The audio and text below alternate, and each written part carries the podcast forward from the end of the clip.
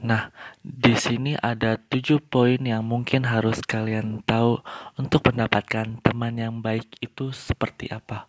Yang pertama itu ada terus sama kita, walaupun senang dan susah. Ya, betul sekali bahwa uh, teman yang baik itu bisa dilihat dari uh, di saat kita terjatuh atau yang bisa disebut ketika kita lagi susah teman yang baik itu dia selalu uh, ada terus bersama kita uh, walaupun kita misalkan nih kita nggak punya uang sama sekali uh, ataupun dan sebagainya. Teman yang baik itu selalu ngajak ke mana saja walaupun kita lagi benar-benar nggak punya uang. Intinya sih kayak uh, ya udahlah uh, kumpul gitu nggak usah mikirin uang mikirin uang mah gampang yang penting kita bisa kumpul dan ngobrol bareng-bareng. Nah, hal yang seperti itu harus kita pertahankan. Oke. Yang kedua itu ada kekonyolan setiap saat.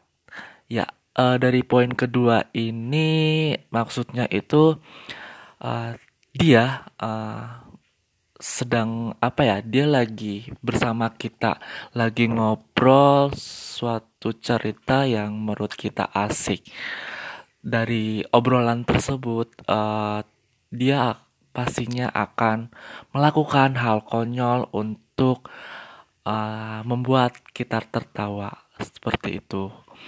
Yang ketiga itu adalah gak berperan. Uh, Betul sekali. Teman yang baik itu gak baperan. Misalkan nih kita kita melakukan hal konyol atau sekedar bercanda. Nah, si teman itu dia langsung baper. Dia langsung baper atas perkataan kita yang mungkin kita awalnya itu hanya bercanda. Seorang itu baper sampai terus-terusan berhari-hari yang akhirnya membuat apa yang membuat jarak antara kita sama dia itu udah jarang berkomunikasi disebabkan karena perkataan kita melukai hati dia. Nah, sebaiknya uh, orang yang baperan itu uh, apa ya?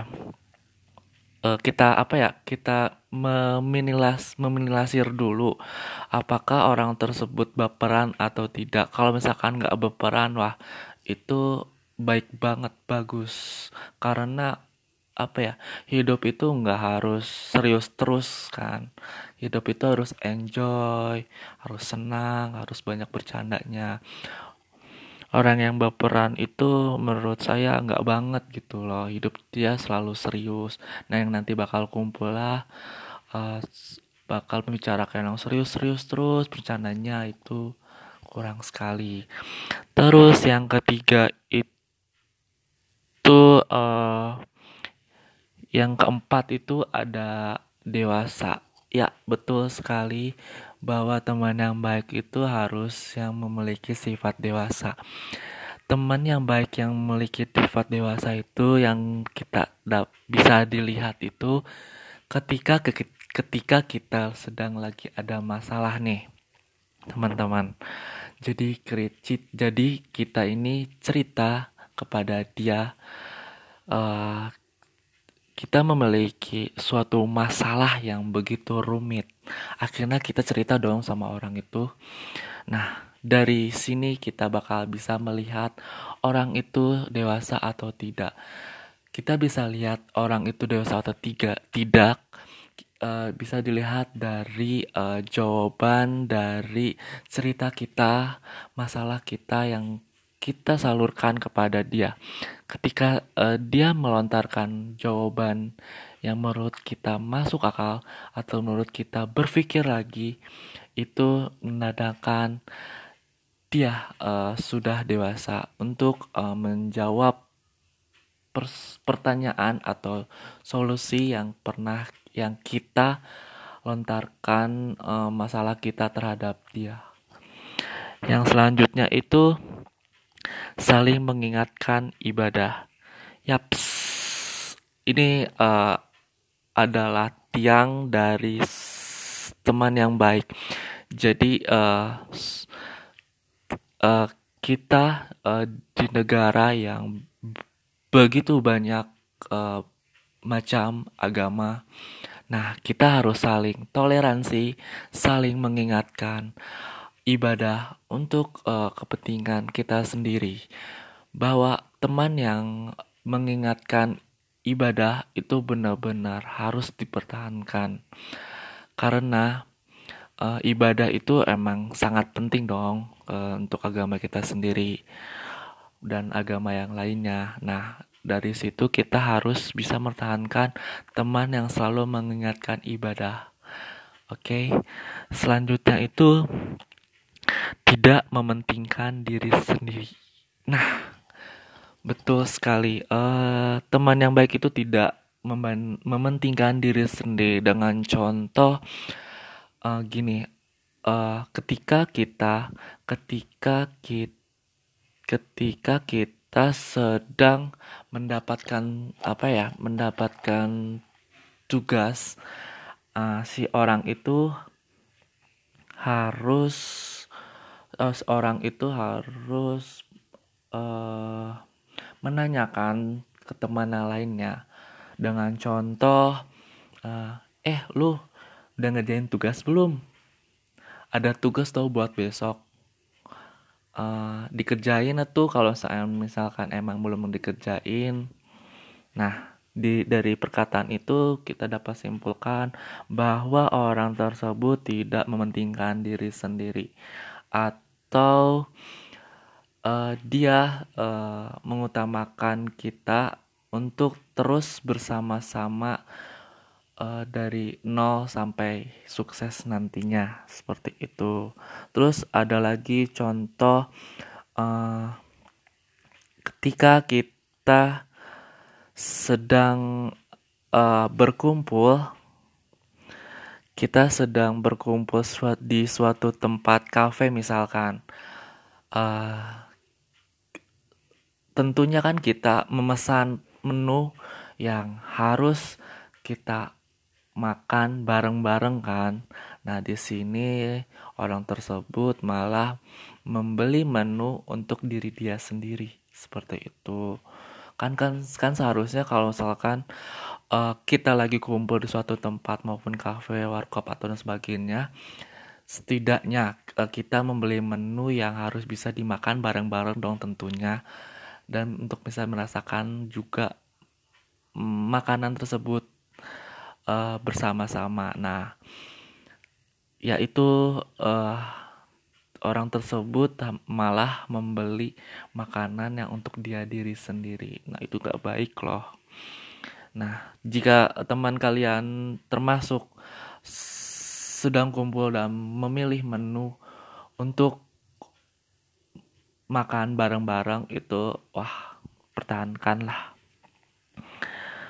Terus yang terakhir itu adalah inti dari teman yang menurut uh, saya pribadi itu sangat penting yaitu nggak ngomongin dari belakang. Maksudnya apa nggak ngomongin dari belakang?